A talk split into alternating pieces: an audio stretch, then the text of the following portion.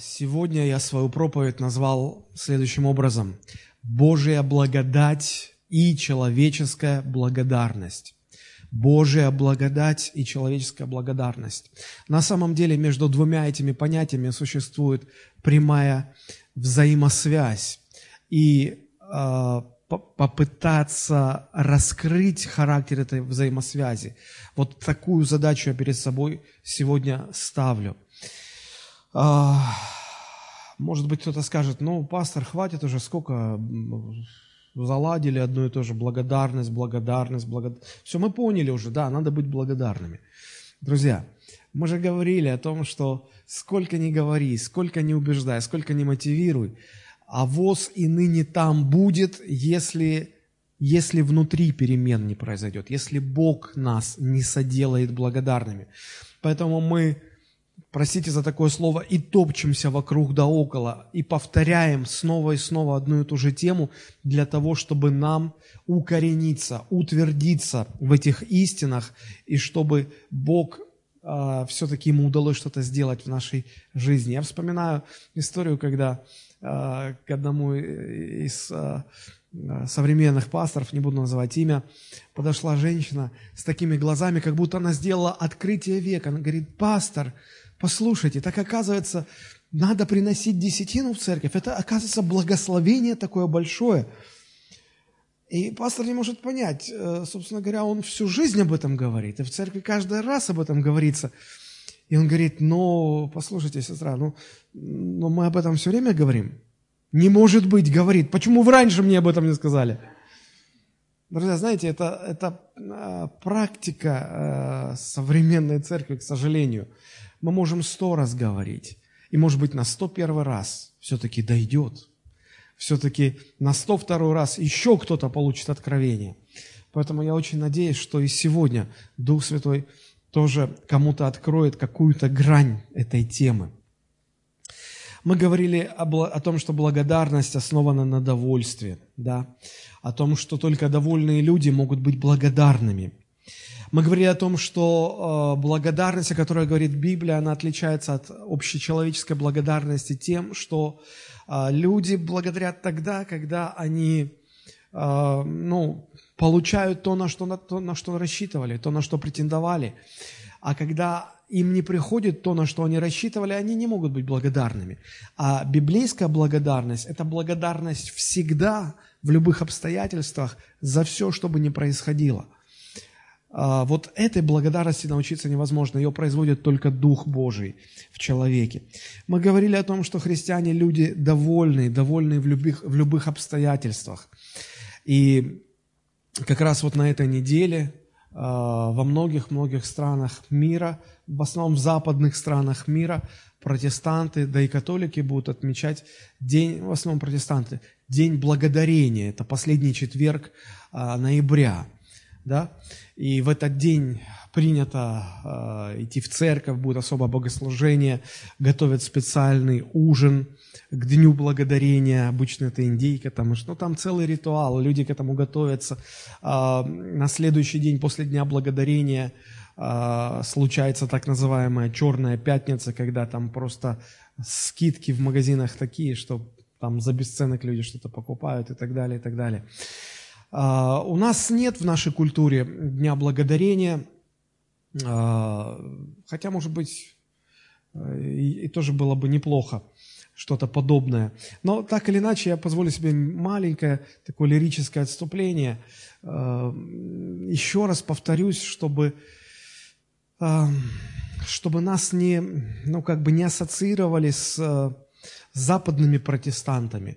Да, хотя и те протестанты, и мы протестанты, да, но, но есть разница все-таки. А, в западном протестантизме очень развита, а, очень развита либеральная философия, либеральное отношение к жизни, либеральные ценности. Я хочу сказать, что мы к этому не имеем ничего общего. Вообще, читая Библию, изучая Священное Писание, я все более и более прихожу к пониманию, что а, вот эта либеральная идеология, она абсолютно противоречит священному писанию. Абсолютно. Потому что, ну, кто такие э, либералы? Если мы опустим подробности, то это в целом люди, недовольные жизнью. Это люди, которые то и дело извиняются за то, что они русские, что они живут в этой стране, они э, критикуют власть, ненавидят э, порядки, не любят свою страну и так далее, и так далее, и так далее. Это полностью противоположный настрой э, тому, тому, что учит Библия, противоположность библейского портрета христианина. Потому что Библия нас призывает чтить царя, независимо от того, хороший он или плохой. Написано, царя чтите, и нет никаких условий. Если хороший чтите, плохой, значит, гоните. Нет, Библия призывает нас избегать мятежей. Библия учит с мятежниками не сообщайся учит молиться, особенно за начальство правительства, дабы проводить нам жизнь тихую и безмятежную, то есть без восстаний, без мятежей, без революций. А, Библия учит нас быть довольными э, ну, во всех обстоятельствах, быть довольным, быть благодарным Богу за все, что бы ни происходило, что бы нас не окружало. Библия учит нас любить Родину, какой бы она ни была – Апостол Павел пишет в одном из своих посланий, «Благословен Бог и Отец Господа нашего Иисуса Христа, от которого именуется всякое Отечество земное и небесное». И если всякое Отечество, то это не только отцовство на уровне семьи, это не только, может быть, а, почтение к старшим, младших к старшим, это еще и Отечество земное. Мы не зря свою страну называем Отечеством, а, а граждан страны сыновьями, дочерьми своего Отечества. Да? И если Библия учит почитать отца и мать, то та же самая заповедь относится и к Отечеству. Да? Библия учит чтить отцов, чтить Отца Небесного, чтить Отца Земного и чтить Отечество свое, в котором мы живем – Конечно, нет совершенной страны, идеальной страны, без недостатков. Конечно, в любой стране много проблем, но все равно и, Библия говорит, э, чтобы мы любили свое Отечество. И логика подсказывает, ну, ну мы же не... Ну, зачем тогда ты живешь в этой стране, если ты ее ругаешь, да? Вот, поэтому Библия абсолютно противоположна и противопоставляет э, свое учение всяческим либеральным идеям, взглядам, философиям. Но, может быть, какой-нибудь либерал скажет, э, ну, хорошо, э, ладно, допустим, благодарить за все. За что благодарить? За неустроенную жизнь в стране? Чем быть довольными? Довольным коррупцией, разбитыми дорогами, зажравшимися чиновниками, проблемами, нищетой. Че, вот этим быть довольным? Нет, конечно, не этим. Библия нас не призывает, поймите правильно, Библия не призывает нас уйти в виртуальную религиозную жизнь, где нет проблем, где все идеально, где только ангелочки с крылышками летают, и все поют «Аллилуйя, слава Богу». Нет, мы понимаем, что мы живем в несовершенном мире. Все вокруг несовершенно. Я даже дерзну сказать, что христиане это понимают больше, чем кто-либо другой, потому что Библия нас предупреждает, оставляет нам такое предупреждение, что в последнее время, а мы живем в это последнее время, по причине умножения беззакония, что произойдет? Во многих охладеет любовь. Умножение беззакония убивает в человеке любовь, убивает довольство, убивает благодарность.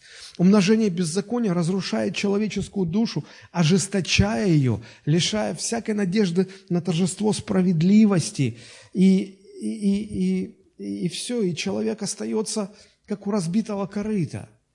За что благодарить? А вот благодарить Бога за то, что несмотря на умножающееся беззаконие, Бог мою душу хранит. В моем сердце любовь не охладевает. В моем сердце довольство не исчезает. В моем сердце благодарность Богу не испаряется, не улетучивается. Бог хранит меня. Вот за это благодарить, вот этим быть довольным. Только сохранившие любовь к Богу, только сохранившие э, доверие Богу, довольство тем, что Бог делает, только они способны, вообще это, такие люди только и остаются последней надеждой на то, чтобы как-то оздоровить жизнь в обществе. Я понимаю, что уже, уже не исправить, уже не, уже не сделать лучше, чем было. Мир идет к своему концу. Но если есть какие-то люди, которые позитивно настроены, то это христиане. Если есть люди, которые хоть что-то будут делать для своей страны, это христиане. Люди, знающие Бога, люди довольные, люди благодарные, люди, которые способны противостоять угошению любви в человеческом сердце. А либерально настроенные люди, они в лучшем случае уедут из этой страны, потому что ненавидят ее. Или же они сопьются от безысходности и потери всякой надежды. А в худшем случае они станут предателями своей страны. Поэтому еще раз, еще раз подчеркиваю, простите меня за это лирическое отступление, но я еще раз подчеркиваю, что библейское учение воспитывает нас совершенно в другом духе и учит нас сохранять любовь, веру, а, сохранять довольство и сохранять благодарность Богу. Мы все живем а, в мире, где даже если вы настроитесь быть благодарными, вот с утра проснетесь и настроитесь благодарить Бога за все, но еще даже до обеда в жизни может случиться все, что угодно, что оправдает в нас потерю этого стремления, напрочь оправдает. Потому что, ну, мы выходим с одним настроением, а возвращаемся домой иногда с совершенно другим настроением. И нам очень важно понять, что та благодарность, о которой говорит Библия, она не определяется обстоятельствами, она не зависит от обстоятельств, она определяется внутренним, внутренней погодой, которая, которая э, есть в душе человека. И вот э, как как осознать э, эту благодарность, как удержать эту благодарность, как воспитать ее в себе, если так можно сказать. Вот об этом сегодня хотелось бы поговорить на основании всего лишь одного стиха из э, второго послания Коринфянам 9 главы. Давайте вместе откроем 2 Коринфянам 9 глава 8 стих. Один небольшой стих библейский, но сколько в нем интересных мыслей содержится. Итак, 2 Коринфянам 9.8. «Бог же силен обогатить вас всякой благодатью, чтобы вы всегда и во всем, имея всякое довольство, были богаты на всякое доброе дело». А, если мы будем читать выше, то апостол Павел здесь говорит о добровольных пожертвованиях, о жертвенном сердце и а, приводит вот такой, такую последовательность, такую логическую цепочку. Он говорит, что Бог вас обогатит, Бог способен сделать вас богатыми, Бог э, изольет на вас всякую благодать. В результате этого вы обретете довольство, вы будете довольны, внутренне удовлетворены, и как следствие вы будете богаты. Вот это слово «богаты» в оригинале означает переливаться через край. То есть наполниться так, чтобы переливаться через край. И вот у вас довольство и благодарность будут переливаться через край, и это сделает вас способными ко всякому доброму делу. А, под этими добрыми делами можно подразумевать и служение, и что угодно, но в данном контексте речь идет о пожертвовании, но, но не это нас сейчас интересует.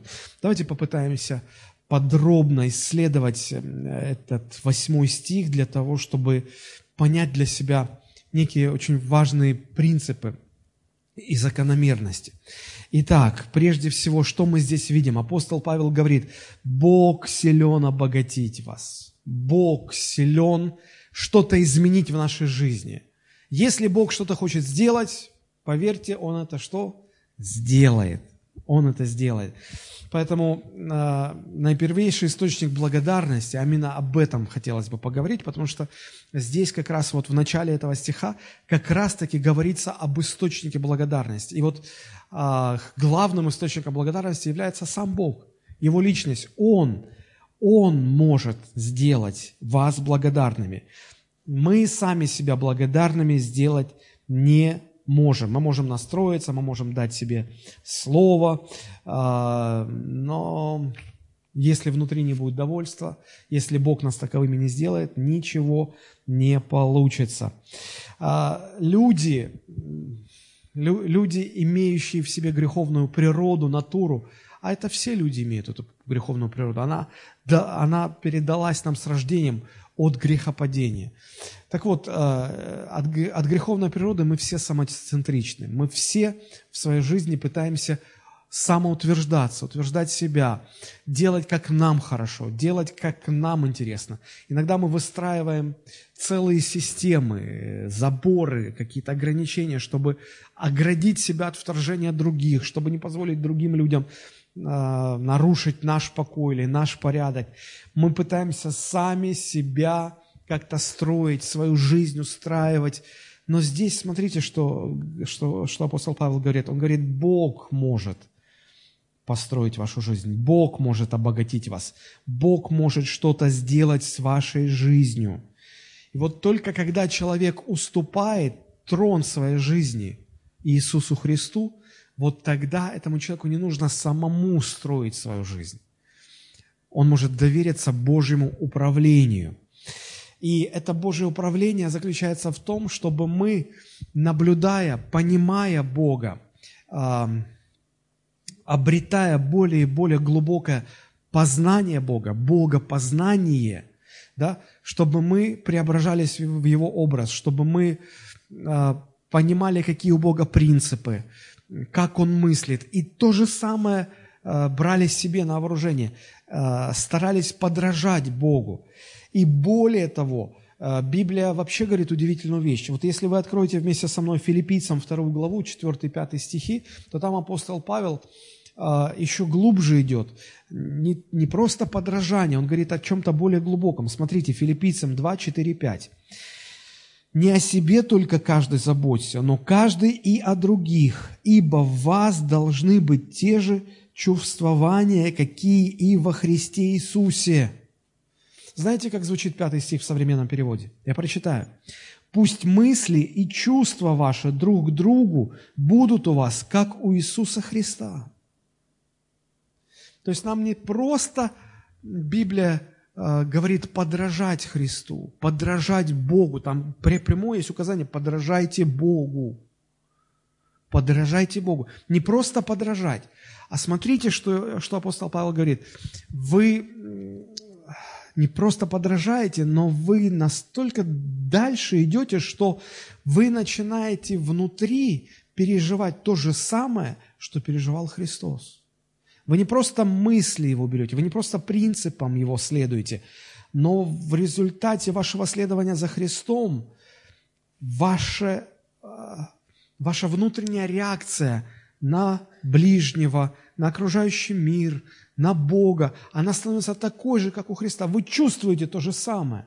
Это знаете, когда супруги долгое время живут вместе – любят друг друга, с каждым годом их любовь друг к другу становится все более и более глубокой, зрелой, то с течением времени, а, после двух, может быть, трех десятилетий, они уже начинают одинаково чувствовать. Чувствовать. Или знаете, когда когда у женщины рождается ребенок, вот ее материнский инстинкт, он, за, он как некую связь порождает между матерью и ребенком. И когда ребенку плохо, матери тоже плохо. Она, она чувствует то же самое. Вот должна быть некая связь у нас со Христом настолько сильная, что, чтобы мы в своем сердце чувствовали то же, что чувствует Бог. Не просто подражали его поступкам, а и внутри ощущали ту же самую реакцию. Если он плачет, и я плачу. Если он радуется, и мне радостно. Понимаете, это, это глубже, чем просто подражание. Но, но является ли это нашей целью? Стремимся ли мы к этому? Молимся ли о том, чтобы нам это иметь? Э, потому что без э, того, чтобы иметь тот же самый внутренний мир, э, как у Христа, мы не сможем стать такими же благодарными, каким благодарным на земле был Христос. Настоящая благодарность, она всегда исходит из э, внутреннего довольства и удовлетворенности тем, что Бог делает в нашей жизни. Мы говорили об этом уже в прошлый раз, да? Но чаще всего, чаще всего люди бывают благодарными, и даже верующие бывают благодарными по, по другим причинам. Вообще есть две неправильные причины быть благодарными. Это одна причина – это страх, а вторая причина – это выгода. Знаете, Иногда люди рассуждают так, вот нужно отблагодарить этого врача, ибо еще раз придется обращаться. Здесь страх что если ты не сделаешь, то потом тебя могут не принять. И здесь понимание своей выгоды, что ты это делаешь, в общем-то, не для него, а для себя, в общем-то. Мы благодарны не, не из-за них, а ради себя. И часто люди также поступают по отношению к Богу. Люди э, стараются приходить на богослужение не потому, что у них потребность, не потому, что им хочется. Они боятся, что если вот ты, ты не будешь ходить, то вот там проблемы какие-то начнутся, и Бог на тебя не так посмотрит и, и что-то еще, и в жизни что-то случится, благословения не будет, и ты уже это делаешь не потому, что ты благодарен Богу, а потому что ты боишься, и ты хочешь какую-то выгоду. Понимаете, вот эти вот тонкие здесь вещи. Но, но это совершенно не то, что Богу нужно. Богу вообще это не нравится. Посмотрите, как как выражает свою реакцию на подобные вещи Господь. А, в книге пророка Исаии, первая глава, с 11 стиха, если мы до 13 прочитаем Исаия, первая глава с 11 по 13. Господь обращается к таким людям, к чему мне множество жертв ваших? Вы как бы из благодарности их приносите, а Бог говорит, зачем они мне вам? Я присыщен всесожжениями овнов и туком откормленного скота, и крови тельцов, и агнцев, и козлов не хочу. Когда вы приходите являться пред лицо мое, кто требует от вас, чтобы вы топтали дворы мои? То есть Бог говорит, я вас не обязываю. Я от вас не требую это. И дальше Господь продолжает, не носите больше даров тщетных. Ну, как дар всегда предполагает благодарность, да? И вот Бог говорит, мне ваша такая благодарность не нужна. Не надо мне этой благодарности. Почему? Он пишет, курение отвратительно для меня, тоже это как жертва благодарения, да? Новомесячи, суббот, праздничных собраний, не могу терпеть. Некоторые говорят, вот, видите, Бог не любит праздники. Да не про, не про это речь. Люди просто устраивали пышные церемонии, празднования, чтобы показать, вот Бог, вот мы тебе благодарны, вот мы дары приносим, вот жертву благодарения приносим. Бог говорит, я не могу это терпеть. И дальше объясняется, почему. Вот двоеточие, причина, почему. А потому что, смотрите, как, как уживается вместе ваше беззаконие и вот эта ваша праздничная благодарность. Как? Как? А очень просто. Очень просто. Люди приносят Богу благодарность. А Бог, тебе жертвы нужны? Хорошо, мы принесем. Только скажи, сколько? 20 баранов? Хорошо, 2, 100, 100 баранов принесем. Просто скажи, принесем. Дадим, все тебе дадим. Только вот забирай, только не лезь в мою личную жизнь. Вот я как хочу жить беззаконно. Ну, ты это называешь беззаконно, я не считаю, что это беззаконно. Вот, вот не лезь в мою жизнь. И Бог говорит, а зачем мне это? Вы, вы, вы же это делаете не потому, что вы благодарны мне. Потому что если вы были бы от сердца, на самом деле, благодарны мне, у вас был бы трепет передо мной, вы бы никогда не жили в беззаконии. Если бы вы преклонялись передо мной, вы бы не допускали беззакония в своей жизни. И это было бы лучше, чем ваша формальная благодарность. Вы этой благодарностью как бы отгораживаете. Вот на, знаете, есть такое слово «отблагодарить». Я не люблю очень это слово, и когда я объясняю, почему, многие меня не понимают. Я еще раз скажу, почему. Но мне кажется, здесь очень тонко, и если не поймете, ну ладно, в конце концов, не, не, не сошелся клином белый свет. Знаете, вот эта приставка «от», оно как бы отделиться, отгородиться, отблагодарить. И люди это часто делают, потому что а, не, не из-за признательности, а чтобы в следующий раз приняли, чтобы на будущее связи какие-то вот, создать или сохранить, или как-то вот ты как бы отделяешься, вот, не знаю, может быть, я не прав, но вот что-то такое у меня есть внутри, и, и, делюсь с вами этим. Хорошо. Друзья, вот апостол Петр, да, первое послание Петра 2.15, он здесь учит христиан, которые жили при императоре Нероне. Это жесточайший был император. Он известен очень жестокими гонениями на христиан. И вот смотрите, чему учит апостол Петр верующих. «Ибо такова есть воля Божья, чтобы мы...» 1 Петра 2,15. «Ибо такова есть воля Божья, чтобы мы, делая добро, заграждали уста невежеству безумных людей, как свободные, не как употребляющие свободу для прикрытия зла, но как рабы Божии, Согласитесь, делать добро своим преследователям искренне, для этого нужно быть свободным. Вот э, на прошлой неделе э, произошел этот э, теракт в Париже. Я в интернете читал письмо, или не письмо, а это как обращение э, француза, который в этом теракте потерял свою жену. И он там говорит такие слова. «Вы не дождетесь от меня ненависти в адрес тех, кто убил мою жену. Вы не дождетесь от меня ненависти». То есть обычно что возник... Ну, вообще слово террор – это значит запугать. Террористы делают свои дела для того, чтобы люди боялись, чтобы держать людей в страхе, чтобы люди, в людях ненависть рождалась. И только свободный, Богом освобожденный человек, он может, он может вот от сердца делать добро своим гонителям, обидчикам, своим преследователям. И как раз-таки апостол Петр как об этом и говорит. А, мы, мы делаем добро, потому что Христос внутри нас. Мы научились от Него не просто поступать, как Он, а и чувствовать внутри, как Он, ощущать внутри, как Он. И когда Ему забивали гвозди в руки, Он, он искренне, от сердца говорил, «Отче, прости им, потому что они не, не ведают, что творят». И если мы переняли то же самое внутреннее естество, то мы можем свободно, искренне молиться за своих обидчиков. Но, но для этого нужна связь со Христом. Если этого нет, то мы никогда не сделаем это просто потому, что нужно так сделать. Это невозможно. Итак, Бог является источником благодарности. Бог может сделать нас благодарным. И вот теперь интересная очень вещь.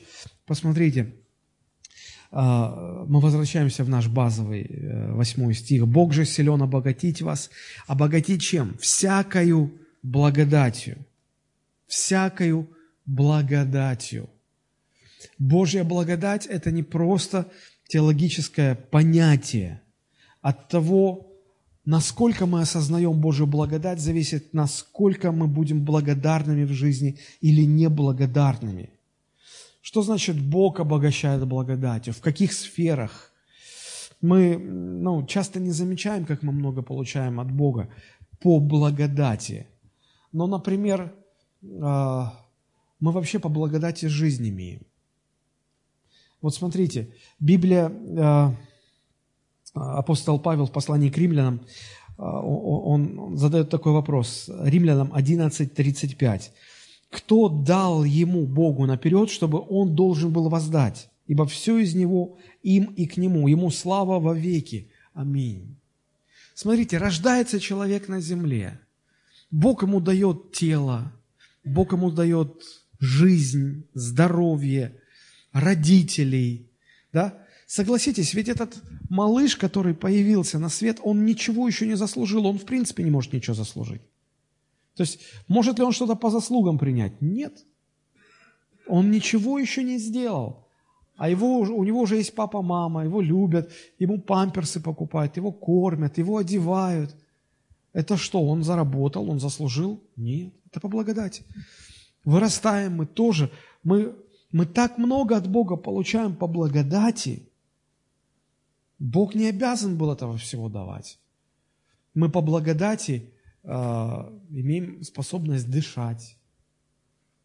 Мы не заработали это. Бог дал нам это.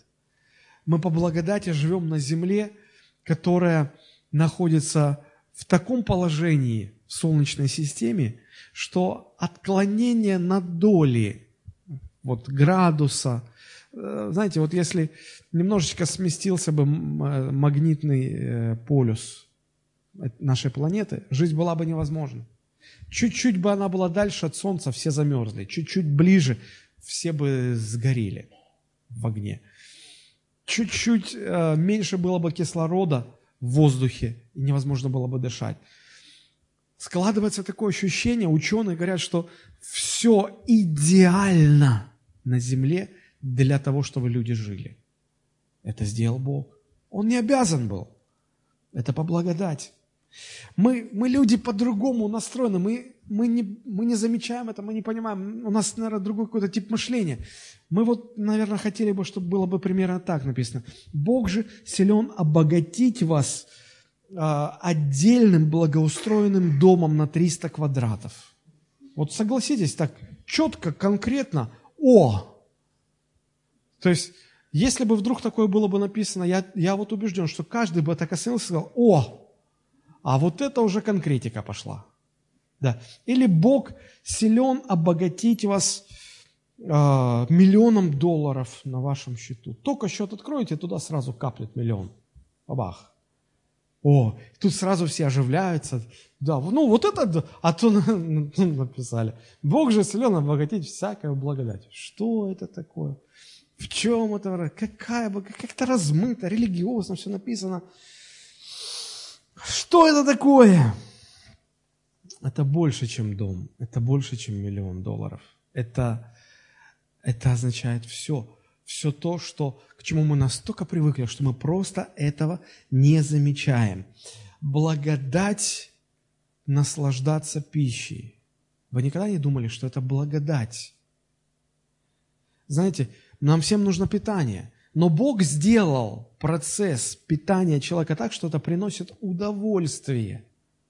Я редко встречал людей, которым было бы все равно, что они закидывают себе в рот. Есть и такие, да. Но обычно люди, да, говорят, есть такое слово гурманы, да, они наслаждаются, они, у них там целый ритуал, допустим, вот чай в пиалочках. Мы что, чай, кипятка, пакетик туда размешать. Все. А там же все чашечки, там нужно обязательно чайничек ополоснуть кипяточком, три минутки подождать, потом сухой чай насыпать, закрыть, подождать, пока аромат пропитает глиняные поры чайника, определенной же емкости, и все, все, все вот это. И потом они сидят вот из таких вот, я не знаю, тарелки для воробья их называют. Они... Все, и они там выпили, там на зуб мне один раз – и они все, они там, блаженство у них. Ну, есть такие. То есть, это, Бог мог бы сделать так, знаете, как машина заправил. Подошел, заправился, пошел дальше. Все, вот когда машину заправляю, я не думаю, что она испытывает какое-то удовольствие от заправки. А Бог сделал так, что мы получаем удовольствие. Мы можем наслаждаться пищей. Но мы привыкли к этому. Мы даже садимся за стол, мы не благодарим. Так, жена, что у нас сегодня на обед? Мясо? О, хорошо, мясо, мясо. Так, или что на обед?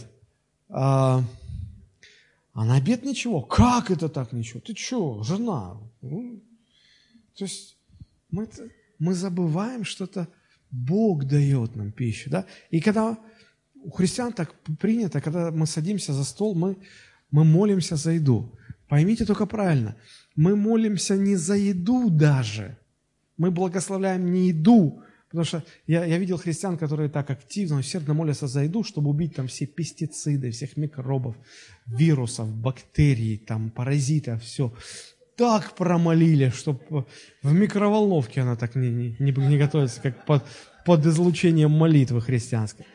Друзья, мы молимся не за еду, мы, мы благословляем еду, мы благословляем Бога, который дал нам эту пищу.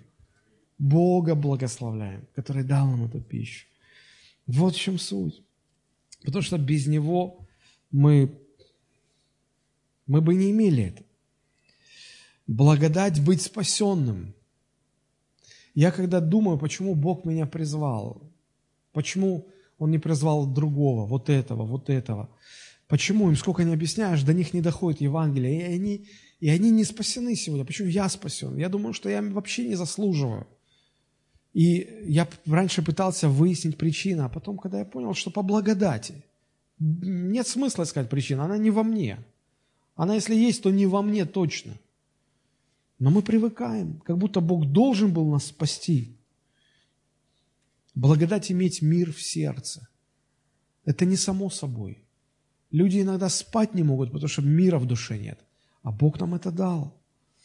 Ну, Бог обогащает человека благодатью и, делает его благодарным. Если мы не научимся это осознавать, мы никогда не станем благодарными. Почему люди неблагодарны бывают?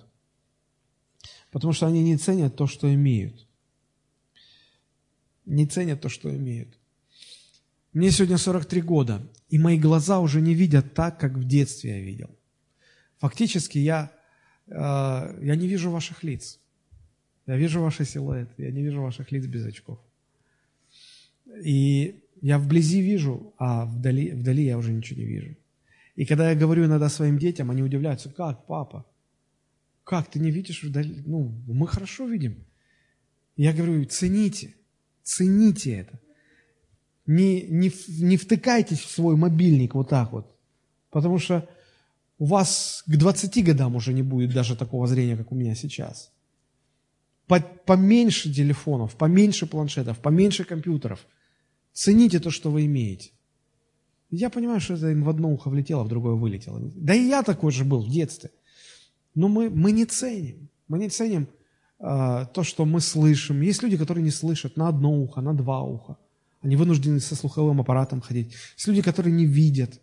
Есть люди, которые цвета не различают. Есть люди, которые э, не ощущают вкуса. Им все равно, что есть. Э, уксус пить, перец жевать, молоко, они не чувствуют вкус. Они лишены этой радости. Если разобраться, то неблагодарность – это всегда претензия на что-то большее, чего человек не получает. И дело не в цифрах здесь. Ну, знаете, если, э, если вам, э, если вы устроились на работу и вам, значит, обещали зарплату в 40 тысяч рублей – и вы идете в расчетный день и получаете там 50 тысяч, да, 10 тысяч премия, что вы будете ощущать в сердце? Ну, радость, да, ну, слава Богу, это хорошо. Все-таки рассчитывал на 40, а дали 50, да. А другая ситуация, если вы идете, вы рассчитываете на 40, а с вас удержали, вам 30 выплатили вместо 40. Совершенно противоположная реакция. Вы внутри ворчите что-то, почему, за что, ну, как, ну, я так не рычу. Почему не, почему не полностью? мы не получили то, на что претендовали. Это порождает недовольство и неблагодарность. Вот так же мы думаем, что Бог обязан мне то дать, это дать, вот это дать, вот об этом позаботиться. И когда Бог почему-то это не дает, мы начинаем роптать, и мы неблагодарны. Но Бог абсолютно ничего нам не должен. Абсолютно ничего. Все, от дыхания до последней копейки. Бог дает нам по благодати но мы забываем об этом. Посмотрите, как во Второзаконии, 8 глава, 10 стих, с 10 по 18, 8 стихов, большой такой отрывок сейчас прочитаю, как Господь внушает постоянно людям эту мысль. Читаю. «А, «И когда ты будешь есть и насыщаться, то есть когда ты уже войдешь в землю обетованную, будешь есть и насыщаться, тогда благословляй Господа Бога твоего. За что? За добрую землю, которую Он дал тебе. Берегись, чтобы ты не забыл Господа Бога твоего, не соблюдая заповеди Его, и законов Его, и постановлений Его, которые сегодня заповедую тебе. Когда будешь есть и насыщаться, и построишь хорошие дома, и будешь жить в них, и когда будет у тебя много крупного скота и мелкого скота, и будет много серебра и золота, и всего у тебя будет много, то смотри, чтобы не надмилось сердце твое, и не забыл ты Господа Бога твоего который вывел тебя из земли египетской, из дома рабства, который провел тебя по пустыне великой и страшной, где змеи, василиски, скорпионы и места сухие, на которых нет воды, который источил для тебя источник воды из скалы гранитной, чтобы впоследствии сделать тебе добро, и чтобы ты не сказал в сердце своем «моя сила и крепость руки моей приобрели мне богатство это», но чтобы помнил Господа Бога твоего, ибо Он дает тебе силу приобретать богатство – дабы исполнить как ныне завет свой, который он клятву утвердил отцам твоим. Бог все дал еврейскому народу по благодати. Но они очень быстро привыкали, они очень быстро начинали думать, что это они. Да? И знаете, мы, мы такие же, мы такие же, мы, мы начинаем думать, что ну, нет, это, в общем-то, я такой умный, я такой проворный, способный, я не ленюсь, я умею организовать людей, у меня жилка такая предпринимательская, я зарабатываю на кусок хлеба, вкалываю, поэтому у меня что-то есть. Это все на своем месте. Но если бы Бог не дал эту способность, ничего бы не было. А мы теряем понимание Божьей благодати. И это лишает нас способности быть благодарными Богу. Еще одну, одну грань Божьей благодати, на которую часто христиане не обращают внимания, хотел бы вам показать. Есть, есть одна сторона благодати, которую верующие часто не осознают. Это благодать восстановления. Мы знаем, что грехопадение разрушило человека, и во Христе Бог восстанавливает нас – Нюанс здесь, слушайте внимательно, заключается вот в чем, что когда Бог восстанавливает нас после какого-то разрушения, то Он восстанавливает нас не к первоначальному состоянию, а к более лучшему состоянию. Помните, когда был разрушен старый храм, а, в Ветхом Завете там есть такая фраза, что слава последнего храма, что там написано, будет больше славы предыдущего. То есть, когда люди видели разрушенный храм, и они переживали, они беспокоились, Бог говорит, послушайте, я восстановлю. Я, я сделаю так, что храм будет восстановлен. И есть нюанс. Слава этого последнего храма, она будет больше.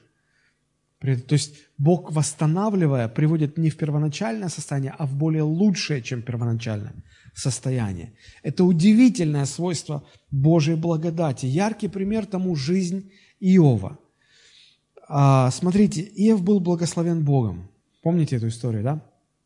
После испытания, которое почти что разрушило его, он потерял все. Семью, детей, жену, друзей потерял, здоровье потерял, веру в Бога потерял, разочаровался во всем. Вообще потерял все, что можно. Здоровье потерял, сидел весь в струпьях, ничего не имея, разругался даже с друзьями, которые пришли его утешать, и, и, и веру в Бога потерял, все потерял. Все разрушено, да? И смотрите, а, Бог восстановил его жизнь. И мало кто замечает, что после восстановления Иов получил в разы больше, чем он имел до того. Бог восстановил его не в первоначальное состояние, а в состояние более лучшее, чем первоначальное. Посмотрите, я прочитаю из 42 главы Иова с 10 стиха. Написано, «И возвратил Господь потерю Иова, когда он помолился за друзей своих, и дал Господь Иову вдвое больше того, что он имел прежде». Вдвое больше. Тогда пришли к нему все братья его, и все сестры его, и все прежние знакомые его, и ели с ним хлеб в доме. Конечно. Конечно. Когда снова у Иова все появилось, то родственники сразу подтянулись. Ты забыл? А? Что так долго не звонил, не писал? Мы твои родственники. Привет, открывай, накрывай на стол. И ели в доме его, тужили с ним. Вот не знаю, что значит тужили с ним. Обычно жили, не тужили, а тут тужили с ним. Ну, и утешали его за все зло, которое Господь навел на него. И дали ему каждый по кисите, не знаю, что это такое, и по золотому кольцу. То есть еще родственники нанесли всего добра. И благословил Бог последние дни Иова более, нежели прежние. Видите опять этот принцип? И перечисляется, сколько у него было скота и, и сыновей. Смотрите, это еще нюанс какой. И было у него семь сыновей и три дочери. И нарек он имя первой Емима, имя второй Кассия, а имя третьей я не выговорю. 15 стих. «И не было на земле, не было на всей земле таких прекрасных женщин, как дочери Иова». И, внимание, «и дал им отец их наследство между братьями их». Обычно женщины не получали наследство, только мужчины. А здесь настолько это были ну, известные вот прославленные женщины, что отец даже им наследство между братьями. Это, это удивительно. После того Иов жил 140 лет и видел сыновей своих и сыновей сыновей до четвертого рода. Это, он даже был не прапрадедушка, он был прапрапрапрадедушка. И умер Иов в старости, насыщенный днями. Друзья, когда Бог восстанавливает, когда Бог восстанавливает, то Он восстанавливает не в первоначальное положение, а в гораздо более лучшее. Возможно, осознавая эту особенность благодати, апостол Павел в послании к римлянам, 6 глава, 1 стих, он так рассуждает, что же скажем? Оставаться ли нам в грехе, чтобы умножилась благодать? Никак. То есть чтобы, значит, пусть грех дальше разрушает, чтобы Бог в лучшем положении восстановил, а потом еще грех, допустим, чтобы еще в более лучшем, да, понимаете мысль? И апостол Павел говорит, не-не-не-не, нет, не заигрывайте с грехом. Но это, эта особенность у благодати такая существует. Существует. Вспомните блудного сына. Он младший был в семье. А, ну, как говорят, в семье не. В общем, он ушел, взбунтовался, а, прокутил все деньги, все наследство, и уже дошел до такого состояния, что решил, все, ну, умираю, уже пойду проситься к отцу не в качестве сына, а в качестве раба. И вот он возвращается. Это Иисус рассказал притчу. И он возвращается, и отец его принимает как сына и дает ему всего больше, чем имел старший сын. А это надо знать, на Востоке старший сын имел а, привилегию над всеми остальными. Когда делили наследство, то старший сын имел двойную долю по сравнению со всеми остальными. Так вот смотрите, и чтили его в семье в два раза больше всех остальных. Так вот смотрите, этот блудный сын вернулся – Мало того, что он младший, мало того, что он все так вот на, ну, плохо обошелся с отцом, а отец его восстанавливает и дает ему больше, чем имел старший сын. Так что старший сын вообще не понял, что случилось. Как? И он с претензией к отцу. Как? Я тебе служу все время, ну, верой и правдой, и ты никогда не сделал мне даже вот малой доли того, что ты вот этому негодяю сделал. Как? Да потому что Бог, когда восстанавливает, Он восстанавливает не до первоначального положения, а гораздо более лучшее состояние. Помните Раав блудниц? Она блудница была, она была язычница. Ее ждала смерть. Ее ждала смерть. Ее судьба была такова. И вот она узнала о том, что есть Бог. И она обратилась к Богу, она молила э, вот этих соглядатаев, которых она приняла, чтобы чтобы они ради Божьей милости сохранили их жизнь. И Бог восстанавливает ее жизнь. То есть Бог не просто ее, ну, не дал ей умереть, да, Он не просто сохранил ее в том же статусе, который... А какой у нее был статус? Проститутка, блудница. Бог удостоил ее чести стать частью народа Божьего. Более того, она стала пра-пра-пра-прабабушкой Иисуса Христа. Удивительно, удивительно. Помните Иосиф, а, когда он был маленький, ему приснились сны о том, что он будет большим, великим человеком, и это признают и отец, мать его, и братья признают. Ну и в ком же не проснется зависть? И мы знаем, как братья ну, сначала хотели убить его, потом пожалели, не стали убивать, бросили его на съедение волкам. А, сняли с него одежду, одежду, испачкали кровью, принесли отцу испачканную кровью одежду и сказали, вот, Иосифа разорвали, там, дикие звери, сожалеем.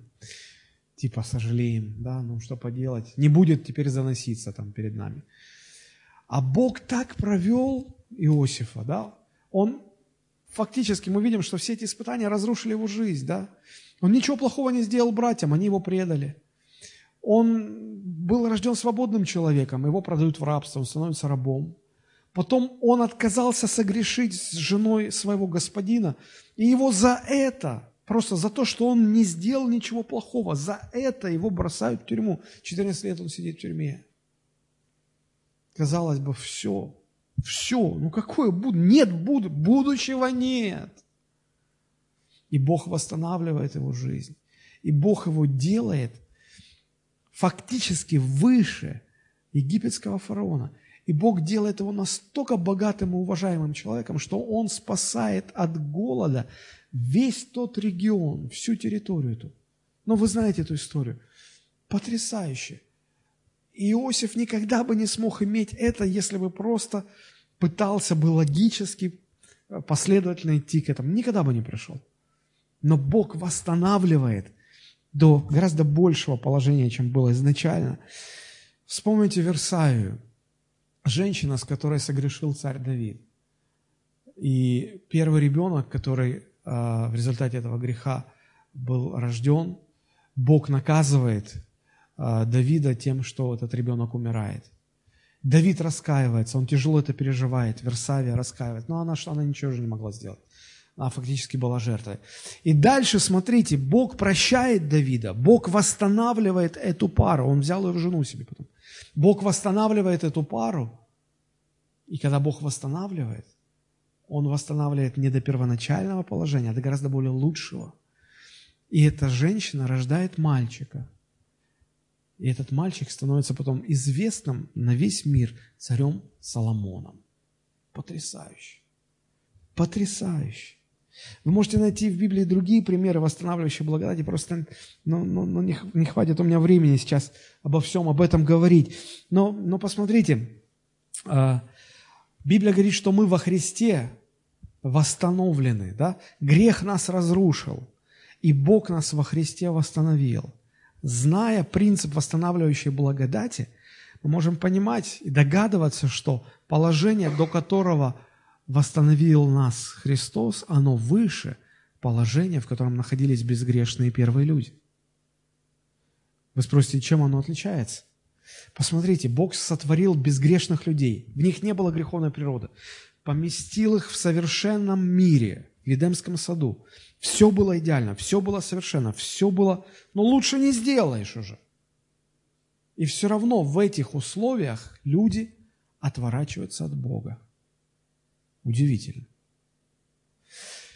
Библия говорит, что теперь те, кто через Христа рождены заново, и кто попадет на небеса, в небесах это будут не просто свободные от греха люди, это будут люди качественно другие. Они будут в совершенном мире, они будут безгрешны, и они уже никогда не предадут Бога. Они уже никогда от Него не отвернутся.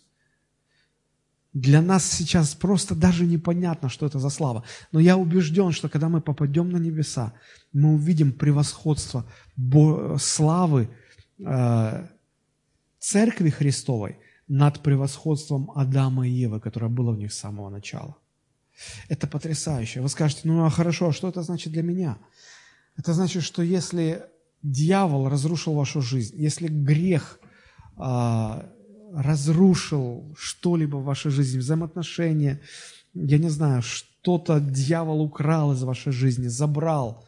Послушайте, Бог может это восстановить. И если Бог это будет восстанавливать, то благодаря вот этому принципу восстанавливающей благодати, Бог восстановит вас в гораздо более лучшее состояние, чем вы были до того, когда все потеряли. Неужели вас это не восхищает? Это удивительно. Друзья, за одно это только можно благодарить и благодарить и благодарить Бога. Без осознания Божьей благодати не может просто быть человеческой благодарности. Божья благодать и человеческая благодарность. Без первого никогда не будет второго. Друзья, это невероятно важно. Итак, а, незаменимым основанием благодарности является, как мы уже говорили, а, довольство, удовлетворенность. Если мы вернемся к восьмому стиху а, нашего основного места, то смотрите, об этом там дальше идет речь. «Бог же силен обогатить вас всякой благодатью, чтобы вы всегда во всем были довольны, имели всякое довольство». То есть источник благодати – это осознание, а, источник благодарности – это осознание Божьей благодати. Основание для этой благодарности – это внутреннее довольство – это внутреннее довольство. А, друзья, одной из самых больших проблем израильского народа, когда Бог выводил их из Египта и э, вел в землю обетованную, а, знаете, какая была проблема? Самая большая. Это проблема их ропота, проблема их недовольства. А, ропот – это признак неблагодарного сердца. Ропщут только недовольные. Довольные люди роптать не будут, правда ведь? И посмотрите, в послании к евреям написано 3 глава 7 стих и дальше. «Э, Почему, как говорит Дух Святой, ныне, когда услышите голос Его, не ожесточите сердец ваших, как во время ропота, в день искушения в пустыне, где искушали меня отцы ваши, испытывали меня и видели дела мои сорок лет. Посему я вознегодовал на он и рот и сказал, непрестанно заблуждаются сердцем, не познали они путей моих, посему я поклялся во гневе моем, что они не войдут покой мой. Эти люди пережили самые великие чудеса, которые были явлены на земле. Они видели, как море расступается. Они видели, как из скалы начинает течь вода, которая не могли утолить жажду. Они видели манну, которую Бог давал. Они видели, как Бог согнал кучу перепелов и дал им мясо. Они видели великие-великие Божьи чудеса. Они видели десять казней, которые Бог явил в Египте. И казалось бы, неужели вы все забыли? До первого чувства голода. И потом, когда Бог все-таки их покормил, они сидят, едят эту ману, и знаете, что-то не хватает. Э, ропот, претензия. А где лук? А где чес... чесночка им них? Знаете, друзья, вот я никогда не видел, чтобы человек жаловался на, на то, что ему не додали чеснока. Вот за всю жизнь ни разу. А они до этого опустились. Бог им все дал, свободу им дал, им чеснока не хватает. Ну, как их назвать еще, не знаю. Ропот, все не нравится. Вопрос, чем вы сегодня недовольны? На что вы ропщите? Может быть, на жену ропщите? Господи, зачем мне ты такую дал? Да тебе именно такая и нужна. Господи, а почему я без жены остался? Храню, женщина, от тебя подальше изменись, и дам тебе жену. Господи, почему то? Боже, почему это? И мы, и мы, мы недовольны, мы ропщим, ропщим, ропщим. Знаете, вот всем недовольны. Но согласитесь, но мы, так, мы люди такие, да? И это считается нормально. Иногда говорят, да лучше пусть он ропщет, чем он какие-то гадости будет делать. Мы считаем, что это, ну, это такой незначительный грех. Вот убийство, да, грех. Вот прелюбодеяние, грех. А что, ну, ропщет. Ну, ну пусть он так пар спускает. Друзья, это не просто так. Это, это корень больших-больших грехов. Знаете, а, а, а если и находится где-то человек, который всегда всем доволен, на него смотрят как на ненормального. И когда говорят, да вон, посмотри на Петрова, он всегда всем. Да этот ерудивый, ему что не дам, всегда всем доволен. Типа он ненормальный какой-то. Друзья, все поменялось. Это самое нормальное состояние, когда люди всем довольны.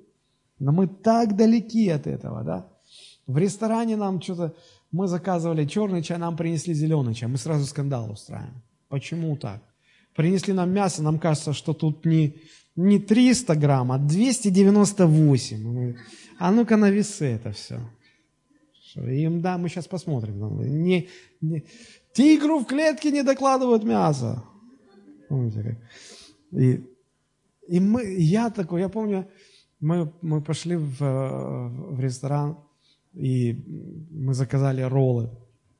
Я, я так ну, люблю, когда мои роллы на моей тарелке. А тут на всех принесли на одной тарелке. Я так огорчился из-за этого. И мне уже еда не в радости. Я думаю, боже мой, да чего же я опустился-то, Господи.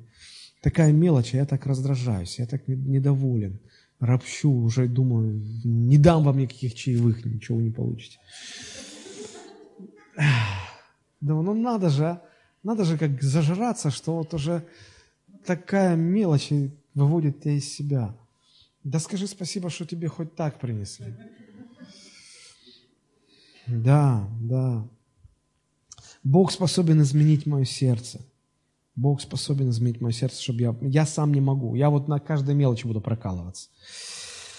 А, итак, вот это довольство, это и есть основание для, для благодарности. Оно, конечно же, предполагает еще и доверие Богу.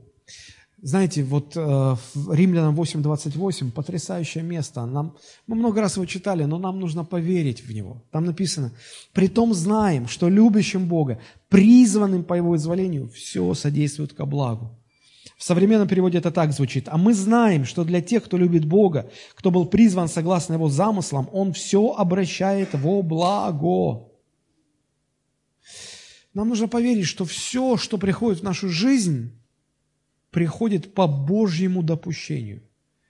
Без Бога ничего в нашу жизнь не приходит. Нет такого, ой, а я не, я, Господь говорит, я проморгал как-то это, там ангела без меня.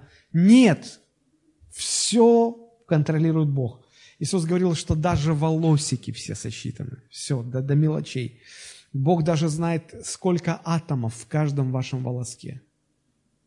До мелочей. И вот нужно поверить, что все, что Бог допускает в нашу жизнь, это нам во благо. это нам во благо. Вы скажете, не, подождите, в жизни столько всего случается, ехал, ехал, колесо пробило. Вот надо же, прямо посреди дороги. И тут мне нужно вылазить, домкрат доставать, нас колесо менять. Же это тоже Бог вот так наградил, да, меня?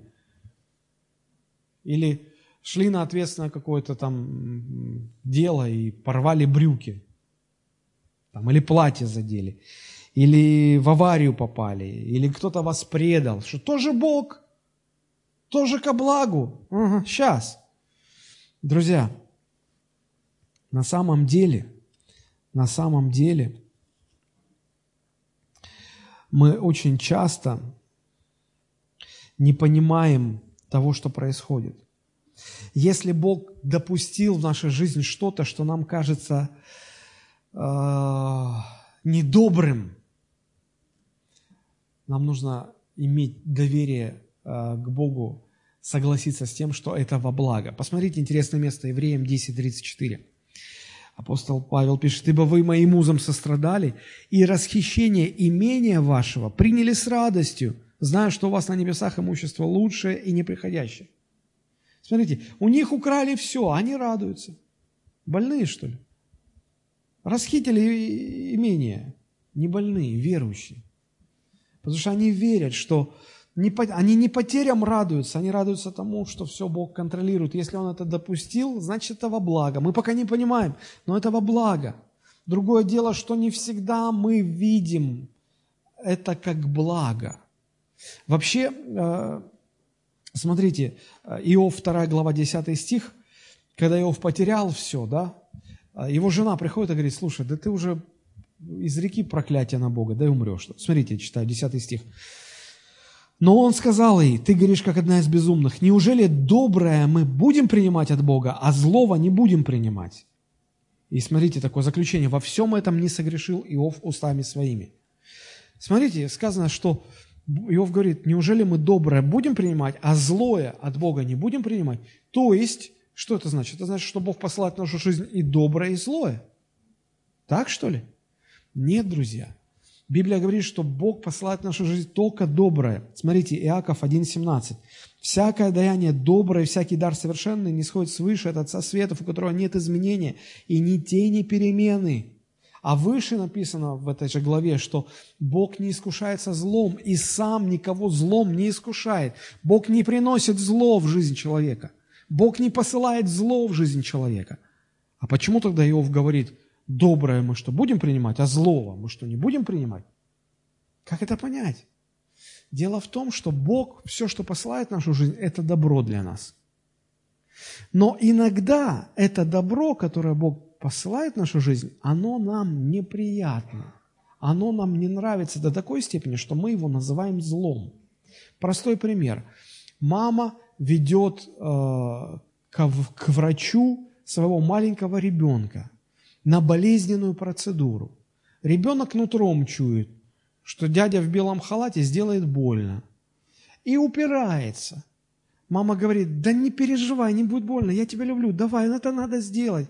Нет, он как резанный поросенок, орет и кричит маму такими словами, ты мне смерти желаешь, ты плохая, я тебя не люблю. Ему кажется, что мама зло ему приносит, а мама добро ему желает это во благо будет. Потому что если не сделать эту болезненную процедуру сейчас, потом у тебя будут огромные проблемы. То же самое Бог. Бог видит, что вот это во благо тебе. Но мне оно не нравится. Настолько не нравится, что я считаю, что это зло. И сталкиваются две оценки. Бог говорит, это хорошо, добро, а я говорю, нет, это зло. Поэтому Иова говорит, неужели то, что мы считаем добрым, которое приходит от Бога, мы это будем принимать. А то, что приходит от Бога, и мы считаем злом, хотя на самом деле Бог считает это добром, неужели вот это злое мы не будем принимать? Оно не злое абсолютном, в абсолютном смысле, оно злое в, субъективно, потому что мы его воспринимаем как зло. Вот что важно понять. Но если доверять Богу, тогда мы будем принимать от Бога и то, и другое, каким бы оно ни казалось. И верить, что это ко благу, все это во благо, это содействует ко благу. И тогда мы сможем быть удовлетворенными в любых обстоятельствах. То есть благодарность Богу всегда за все это вопрос внутреннего состояния души, а не благоприятных обстоятельств. Вот чему нужно научиться. Иеремия 29.11 написано. Господь говорит, ибо только я знаю намерения, какие имею у вас, говорит Господь. Намерения во благо, а не на зло, чтобы дать вам будущность и надежду. Современный перевод. Ибо только я знаю, что я предначертал вам, говорит Господь. Предначертал я мир, а не беду, чтобы дать вам будущее и надежду. Поверьте, Бога ваше будущее заботит больше, чем вас самих. И Бог не дает вам зло. Тут ясно сказано, Бог не дает вам беду, Бог не дает вам плохое что-то. Он говорит, у меня есть планы для вашей жизни, и они только благие, чтобы у вас была надежда, чтобы ваше будущее было не потеряно. Я абсолютно убежден, что если я буду твердо держаться за Господа, у меня не потеряно будущее, у меня есть будущее. Оно в Боге, оно Богом запланировано. И что бы ни проходило в мою жизнь, может быть, казалось бы мне злым, я буду за это благодарить Бога. Я для себя принял решение, я буду благодарить Бога. Я буду благодарить Бога. Я надеюсь, что не я один такой в этой церкви. Итак, основание благодарности – это внутренняя удовлетворенность тем, что делает Бог. Как мы можем практически выражать свою благодарность? Восьмой стих наш, возвращаемся. Бог же силен обогатить вас всякой благодатью, чтобы вы всегда во всем имея всякое довольство, написано, были богаты на всякое доброе дело. Обратите внимание, в этом одном стихе три раза повторяется слово «всякое». Благодать – всякое, довольство – всякое, доброе дело – всякое. То есть, смотрите, это покрывает вообще все случаи жизни. Все случаи жизни. Так вот, если мы доверимся, чтобы Бог а, обогатил нас своей благодатью, эта благодать наполнит нас а, довольством, внутренней удовлетворенностью настолько, что мы будем богаты, а в оригинале это слово переполнены через край. Мы будем так наполнены довольством, внутренней удовлетворенностью, богатствами, которые благодать нам даст, благодарностью, что нам захочется это выражать в добрых делах, в служении. Церковь всегда сильна служением своим. Но служение церкви определяется тем, насколько довольны люди в церкви и насколько они благодарны Богу. Люди, э, если в церкви недовольны Богом, неблагодарны Богу, такая церковь никогда не будет служить. Она никогда не будет служить. Но если люди переполнены довольством, переполнены Божьей благодарностью, эти люди будут служить. И им ничто, их ничто не остановит. Качество служения церкви – это всегда вопрос Божьей благодати и человеческой благодарности. Посмотрите, какое интересное место э, в этой же восьмой главе, э, мы, мы читали с 9. Смотрите, 2 Коринфянам, 8 глава с 1 стиха. 2 Коринфянам, 8 глава с 1 стиха. «Уведомляем вас, братья, о благодати Божией, данной церквам македонским, ибо они среди великого испытания скорбями преизобилуют радостью, и глубокая нищета их преизбыточествует в богатстве их радушия, ибо они доброходны по силам и сверх сил. Я свидетель. Они весьма убедительно просили нас принять дары и участие их в служении святым. И не только то, что мы надеялись, но они отдали самих себя, во-первых, Господу, потом и нам по воле Божией. Македонская церковь, внимание, Македонская церковь, она осознала Божью благодать, насколько Божья благодать их обогащает. Смотрите, уведомляем вас, братья, благодати Божией, данной церквам македонским. Ибо они среди великого испытания скорбями, у них множество скорбей, у них глубокая нищета, они не просто были бедными, они были глубоко нищими. Они были глубоко нищими. Однако осознание Божьей благодати делало их невероятно благодарными Богу. Они имели внутреннее довольство. Они изобиловали радостью. Радостные христиане – это довольные христиане. Недовольные христиане никогда не будут радоваться. Нечему. У них ничего не было, но они осознавали Божью благодать. Они были внутри довольны. Они были исполнены радостью. Смотрите, и несмотря на свою нищету, у них было в избытке радушие. Они радушные были радостные, радушные. И, и, и смотрите, когда Бог наполняет благодатью, да, в нашем основном стихе, тогда человек наполняется всяким довольством, и потом это довольство через край, переливаясь, воплощается в чем?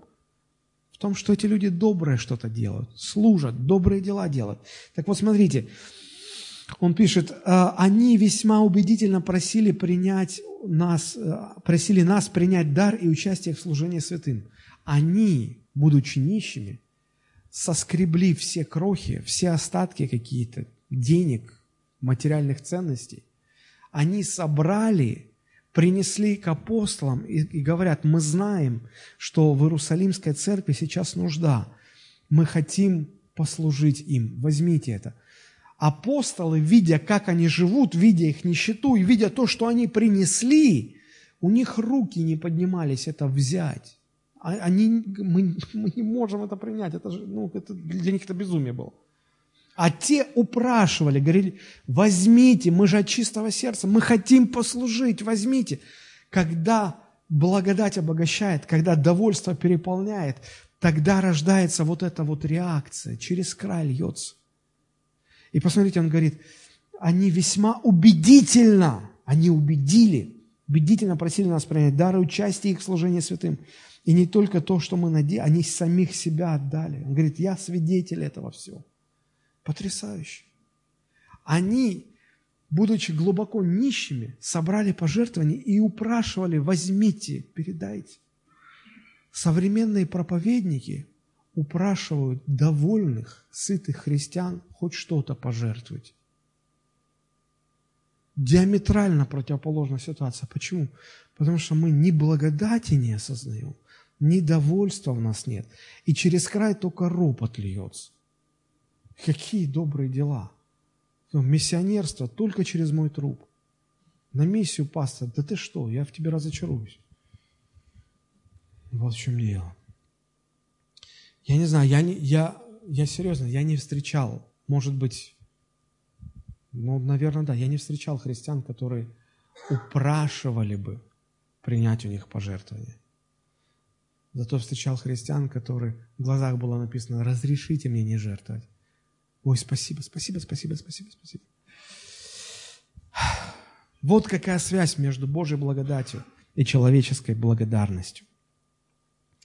Давайте мы научимся жить вот по этому восьмому стиху, 2 Коринфянам, 9 глава, 8 стих, осознавать Божью благодать, чтобы она обогащала нас всем, всяким довольством. Это довольство, переливаясь через край, сподвигло бы нас на добрые дела. И в Ефесянам там то же самое написано. Благодатью вы спасены через веру, 2.8. Сей не от вас Божий дар, не отдел, чтобы никто не хвалился, потому что мы Его творение, созданные во Христе Иисусе на добрые дела, которые Бог предназначил нам совершать. Почему сегодня церкви почти ничего не делают? Почему сегодня церкви просто сидят? Почему? Вот нет благодати, нет осознания благодати, нет довольства, нет благодарности, не переполняет, и нет этих добрых дел. Очень хочется молиться о том, чтобы Бог помог нам осознавать всегда Божью благодать, быть, быть довольными, быть благодарными. Это обязательно выльется в служение, в служение людям. Хотя бы просто быть радостным, хотя бы быть радушным, хотя бы стремиться кому-то помогать, материально, может быть, помогать, духовно помогать. Ведете ли вы кого-нибудь к Господу? Стремитесь ли вы приблизить кого-то к Богу? Отвращаете ли вы кого-то от греха? Помогаете ли бороться со грехом? Ведете ли вы кого-то за собой в Царстве Божьем? Это будет только тогда, когда вот эта цепочка обогащения благодатью Божией, всякое довольство и потом всякие добрые дела, то есть служение.